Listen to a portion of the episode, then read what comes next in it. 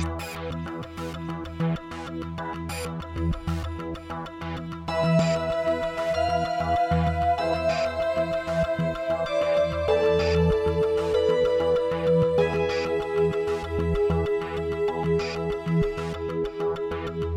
gang, welcome to a special bonus episode of the No Proscenium podcast, the voice of everything immersive. I'm your host, Noah Nelson, coming to you from Los Angeles. This time on the show, we have a very special episode. We're talking with Dave Bushore of Marvel Studios, the executive producer of Avengers Damage Control, and from ILM X Lab, we have Ian Bowie and Michael Koperwas. Ian is the design director for Avengers Damage Control, and Michael is the visual director for the project. This was recorded over at the Disney Accelerator, where uh, the Void is nested in Glendale. Is that how you nested? I guess. Uh, right after I got to check out Avengers Damage Control, uh, the results of which you can see on the site today. Our review, my review, is up on the site. And uh, yeah, we had a, a, tight 15 minutes to talk to everybody. I think we went a little bit over. Sorry, Elizabeth. And uh, we just ran right in. Uh, before we finish up here, before we jump into uh, the episode, um, one, uh, I've got some announcements on the back end, uh, stuff about the summit, uh, which went out yesterday. But if you haven't checked it out yet, I'm gonna I'm gonna go over that. Um, and if you don't know what I'm talking about, you'll, you'll get to hear about that. Uh, and two, uh, as always, this show is brought to you by our generous Patreon backers. Uh, you could become one at patreon.com slash no proscenium. Uh, our stalwarts, the guys who are always there for us, are Mark Baltazar, Jan Budman, Paul F., Lonnie Hanson, Ari Hurston, Sam Kinkin, and Samuel Mustry. Thank you all for uh, letting me do this as my job. This is my job now. Uh, it's a crazy job, but it's my job. Um, all right this was a great conversation. Uh, let's dive in as we talk with Marvel Studios and ILMX Lab about Avengers Damage Control. Let's assemble.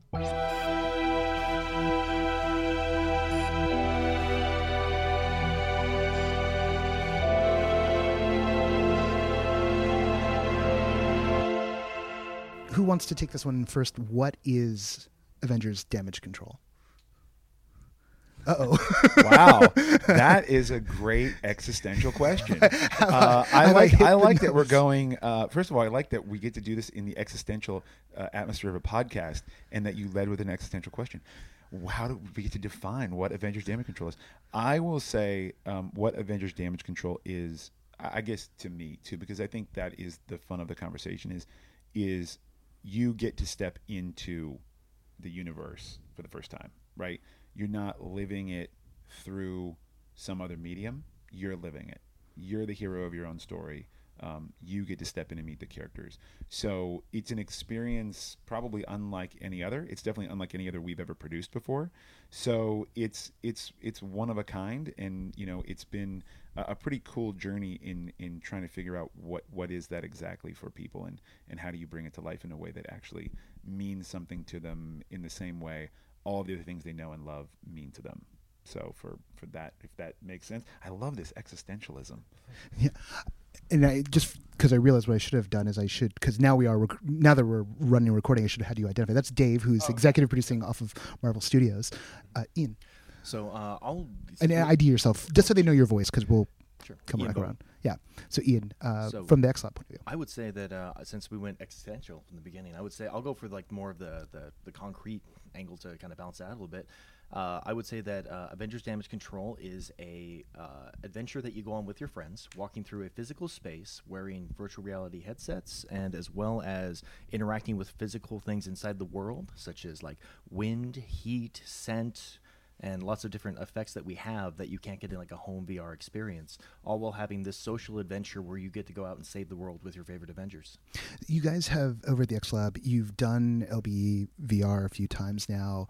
Uh, Star Wars, Wreck It Ralph, this. You've also been working on Vader Immortal. Um, this is a this is a big sandbox, a big a big toolkit, and as we're looking at this this image back here of sort of the the climax of the show, uh, th- there's a lot of toys you're playing with this time. So, what was it like for you guys to to you know kind of crack into someone else's big expansive universe? Uh, this is Michael uh, speaking. It's it was a challenge. It was like the, the, the best kind of challenge possible, where it, it's kind of a surprise box of here are a billion things that we can play with, and we want to craft this really incredible experience for people to go through and to tell a story and to give everybody that that fan fulfillment of stepping into the the Marvel universe. Um, and having all these different things to play with and put together, it was kind of like building a puzzle. Yeah. Uh, and Like- finding Like, what do you even like choose to like bring in and, Yeah. and, and put in and take out and Yeah, Yeah. exactly. It's like this could be great for this reason, this could be great for this reason. This might be awesome, but too complicated for a novice to VR uh, to get. This might be something that's too. Uh, too simplistic, too over the top, and we would find all these pieces that ultimately um, added together to craft these really um, these key moments for people that hopefully would make these indelible memories that would be theirs. Uh, these things that they've stepped into the into the universe, they've gotten to have this interaction with Spider-Man, with with the heroes that they know and love, uh, in a way that has always been behind a screen or in a book or something like that. When did you guys settle on? Because I, I love the fact that Wakanda is is foregrounded in this in this piece, particularly because it feels like a natural progression of where technology would go in in the MCU, given where we- we're at. Right, we're after Endgame. Um, when did that choice to, to to to pick up that thread enter into the mix? Um, pretty early on, um, pretty early on, it, it was it was part of the conversation because we started to have the conversation around when we were looking at what the experience was. Well, we have to we have to put people in there, and we they need to be wearing something, um, and you know what get keeping it on the existential thread. Um, what Yes, what, you cannot do the void naked. Yeah. uh, this is known. should, yeah, I You mean, shouldn't do the I vote. mean, Yeah. yeah, you create your own rules, folks. Oh, boy, Um, but but Elizabeth, you know, Elizabeth. She's like, no, I'm not going to stop you. no, no but I, it, it was it, it was early on, and in it was it was definitely a part of okay. We, we want to have it be meaningful. and We want it to be designed purposefully, right? Everything, you know, we, we always try to approach everything, and and you know, uh, the design team at Marvel Studios, the visual development team that worked on the designs when we gave them the, the idea of, hey, let's take Stark Tech and Wakandan Tech and this idea of post Endgame, um, and, and we're going to have people go through this experience. They took that challenge and ran with it, which was really great, and created something that I think, a, we've seen an amazing response to online from when we released released the teaser trailer, which is like, ah, Stark Tech and Wakandan Tech, right? And that idea of in a post game world, who would Tony trust with some of his tech? And if she got her hands on it, what should we do? What would she do with it, right? Um, and I think the answer to that question is is for the experience, it's fun, right? We want people to have fun, and it's pretty fun to be able to get to suit up in a Wakandan stylized Iron Man suit or a uh, Iron Man stylized Wakandan suit or whatever you want to call it. Um, but also that it's purposefully designed. It's built to fit into that Wakandan ideal of empowering people through technology. It's not meant to be a weapon. It's not meant to be something that you go and you can take over the world. It's meant to be you know, like an Iron Man suit or like a Black Panther suit, meant to empower people and to protect them. So the idea in in a backstory that we could never get to in the experience is if there were people who were trained to operate these suits, just like we're being invited into today, you know, could could we avert disaster? Could we save more people? Could we could we do more good? Um, it's always rooted in that that idea because you want to come at it from a real perspective for for the fans and, and for the characters. I'm going to come back around uh, probably right at the end, ask a question about how this fits into the MCU. But uh, this is probably the longest experience that the Void has had so far. Uh, I mean, this is eh, things before have been kind of like music video to like quick short film. This is almost like the novella length, you know, 18 minutes worth, longer than Secrets of the Empire. I always got to not say Shadows of the Empire because I'm that old of a Star Wars fan. Um, what did having that canvas of time give you guys as a as a as an opportunity and as a challenge in terms of getting people through things? This is Ian Bowie. Uh, from a storytelling perspective, uh, it gave everything room to breathe, which is the big thing. Is that like a lot of things were attempted inside of this experience that we didn't attempt in Secrets of the Empire. Like humor is something that we definitely play with inside of this, which is true to the Marvel form. And being able to make sure that everything has the time it needs to land, have enough time to evoke the emotion we need to in each particular beat, it allowed us to really kind of play with that canvas of uh, all the different emotions that we wanted to get through without feeling like we had to rush them. And then on top of that, it also gave us the opportunity to explore as many locations as we wanted to because being in the Marvel universe and having access to Doctor Strange, having the portals that we could travel to means that we can go to multiple locations instead of other void uh, experiences that we've made where we've kind of centered it around one. We could actually go on a globe-trotting adventure for the first time. And you need time to absorb new environments inside of virtual reality. You need time to actually feel like you are actually inhabiting a space. And so, giving us the opportunity to kind of give everything from the experiential to the story to also just the fun moments you have with your team time to breathe, that's what the time gave us. Well, and, and, and for those who don't know, and I know half the audience is super technical and half the audience isn't, uh, this thing you've got four people in at a time, but the stage needs to be able to accommodate 16 people. So you have four of these experiences running simultaneously. So on that level of throughput and like designing narrative, designing experience for that, how do you even begin to approach that kind of challenge? That's a very good question, and the answer is different on each and every time we do it. Um, a lot of it comes down to start with the story first. Start with what we want to get across, and then work backwards from there because we basically set the some ground experiences that we wanted to have happen. Like when we kind of knew our cast, we kind of knew the experiences we wanted to have with the cast, and then we would kind of put them in the locations that made the most sense in, on the stage, and then work backwards from there. And then as we developed each of them, we would basically play this game of shifting time from like, oh, okay, like this place needs more time, but if we put more time here, it might actually affect throughput in this way. And we basically would balance it as like this organic living thing as the story was developing and the story was changing. And so it was so many opportunities for us to kind of uh, like it kind of kept itself in check in a way that you probably wouldn't expect, but it takes a lot of work to kind of look at. Like, uh, and we have definitely a lot of help with uh, people at the Void who maintain throughput so well uh, that they would definitely make sure that we could reach out to them and they can help us with making sure that we're still adhering to that. Yeah, it's it's one of these parts of the the the whole immersive thing, like taking that side from the theme park world of of throughput and, and balancing mm-hmm. and and figuring out a way because it's it's so much easier when easier when you make a movie and it's just like you know they're going to be they're everyone's going to be in one spot and you don't have to worry about where people are going unless maybe they're at the Alamo Drafthouse. But no one's ever going to think about like well you know they're going to walk over each other and get food at this point right? And- so And th- to the credit of the the Void, like uh, Joe Borey over at the Void, is he lives and breathes this, like in terms of throughput, and he was a fantastic partner to have on making sure that everything flowed correctly and that we were making sure that we could use time in the best way to fit the story. do you guys ever feel the the weight of responsibility of introducing this art form to the masses because you're playing with Star Wars, you played with Warcraft, you're playing with Avengers, and there's there's no doubt. I mean, just someone out there was saying that they got like a million clicks on on the the post that they put up for the trailer, and so the response is tremendous because people are hungry for more. Uh, and Disney Plus is not active yet, so they can't just get a regular morphine drip of you know Doctor Strange. Uh, but this is that opportunity to to to get VR out there. So do you, do you start to feel like that weight, Michael?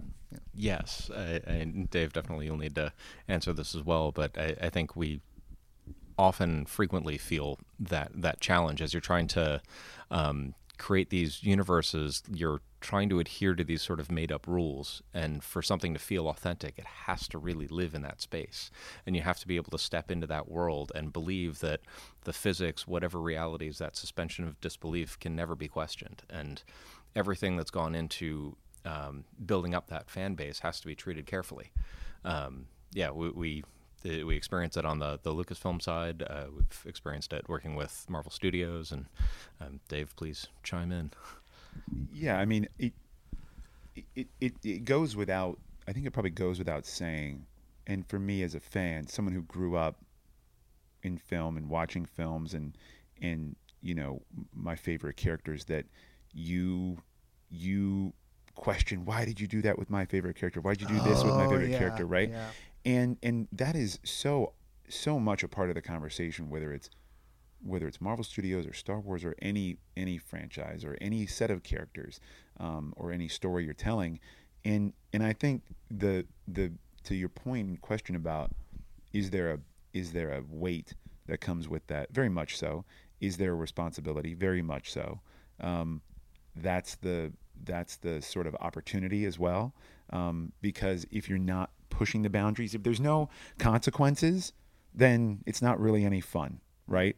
Um, because you know you you want to you want to be able to say to people, we're taking, to, to, Michael's point, we're taking the same amount of care that we take with everything else. We're approaching it the same way. You know, this was part of the same, you know, way as much as it could be giving a new, given it that it's a new form of storytelling, part of our, our, our regular development process, right? Um, the same people were involved and we partnered in, in many of the same ways. And of course, there's breakthroughs. But I think that there is the, the responsibility of, of bringing the characters to life in VR in this way is is huge because it's it's you know I said this earlier today. For me, this project was so much about its scrappiness. Mm. It's a it's it's I don't think it's you know um, it's a it was a big endeavor right for yeah. us. Um, and so in that in that idea, it's um, there, there's a there's a pressure that comes with that because you want to live up to everything that everybody expects, but there you want to push the boundary and bring those characters to life in new, different ways while honoring it. But but you don't want it, people to feel like, oh, it's like something else I've already done. I don't need to do VR because VR is so new. Mm. There's there's inherently a responsibility to to push that boundary and show everybody. I don't want to say show. I want to say think about what's possible in that new medium, right? Just like just like anything else. I uh, think a lot seconds. of us. Yeah. And I think a, a, lot of how we sort of shoulder that burden is we're fans first anyway. And the number of times we've had arguments of we need to cut this or we need to trim this or let's get rid of this thing, and somebody will be standing, jumping up and down. No, that suit has to have yellow. That character has to stay for this reason. And we're we're trying to satisfy ourselves just as much as we're trying to craft something incredible. Fantastic. The absolute final question. So all that attention, all that care, is this canon? tune in next week.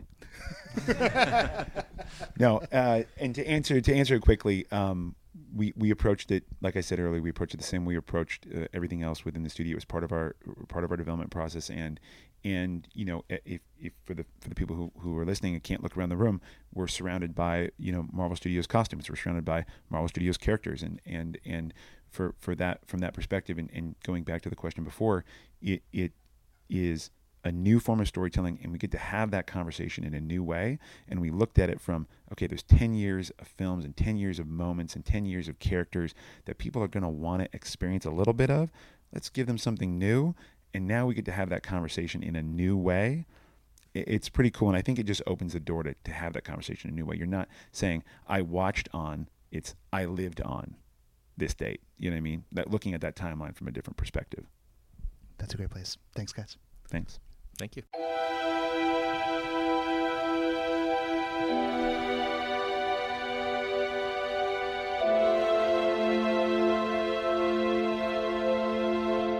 Once again, I want to thank our guest, Dave Bushore of Marvel Studios, and Ian Bowie and Michael Koperwas of the ILM X Lab, and a shout out to Elizabeth over at the X Lab for uh, helping set all this up.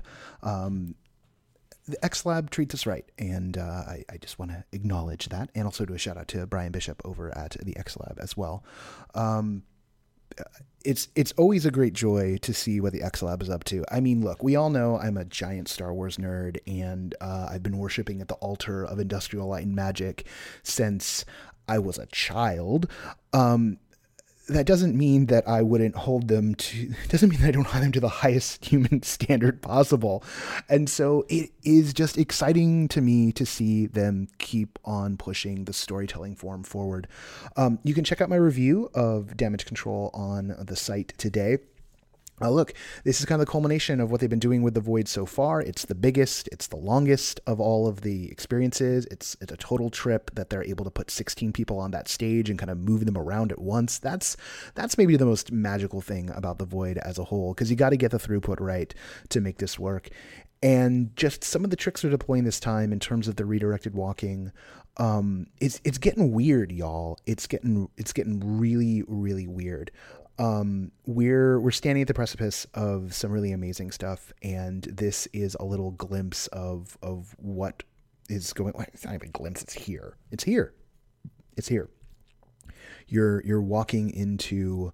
Uh, you're walking into the game. You're walking into the films. Uh, they've got the actors.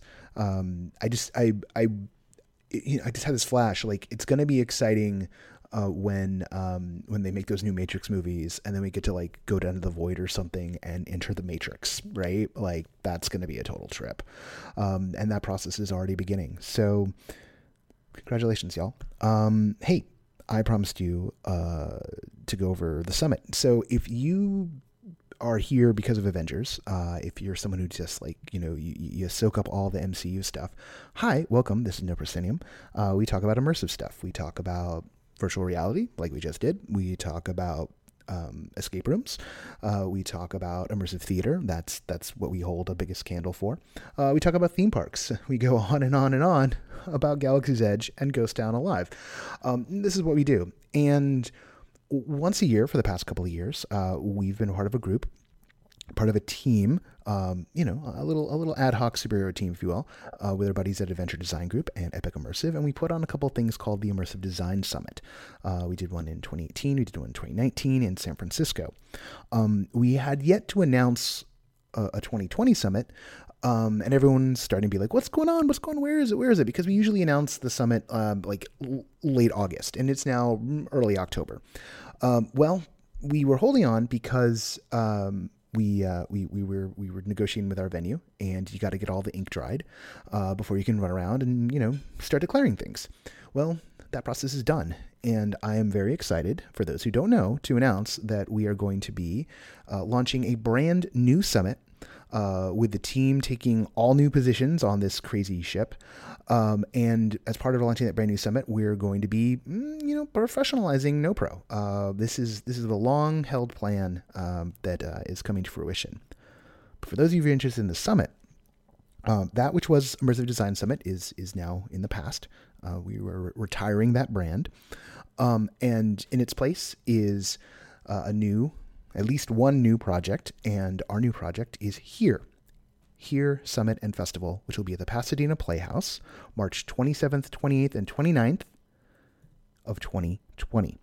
Uh, we're doing three days of the summit and we're working on a pilot festival. Uh, the details of that are still coming together, but the summit details at long last we can start getting into. Three days in Pasadena, uh, the biggest event we've done here at No Proscenium so far.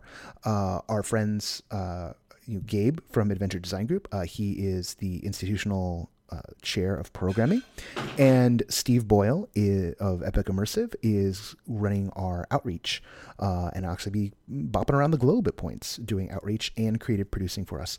And we've got some other members, uh, some new folks who are coming on board the team, all of which you can read up on the site this week over at noproscenium.com, or you can also check out Herefest, H E R E. So it's H E R E, like here, like you are here, not here you are listening, but here, you are here. H E R E fest.com is the website. Check that out. Sign up on the mailing list. Um, this is the preeminent, the premier gathering of immersive creatives around the globe, really.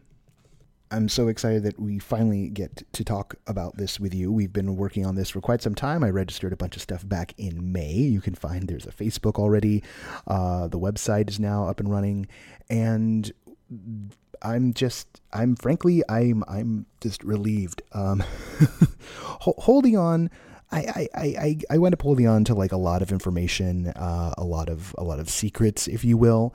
Uh, but keeping my own is often the hardest thing I do, and uh, this has been in process long enough that uh, I'm just I'm just ecstatic to get this out there to all of you. So, uh, if you are a creator of immersive entertainment or immersive art, check out herefest.com. Check out uh, the announcement on the website uh, over at NoPro and sign up for the mailing list so that you don't miss when things go on sale. Because if the past couple years are any indication, we are going to sell this sucker out uh, in the blink of an eye.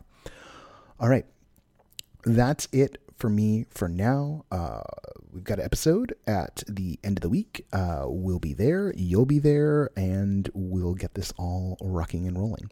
Um, and then, yeah, so I don't know. It's it's it's a uh, it's an off day podcast. I don't actually know how to end this in any normal. Oh, I'll do the you know music right credits. Duh. Uh, music for No Proscenium is by Chris Porter of the Speakeasy Society.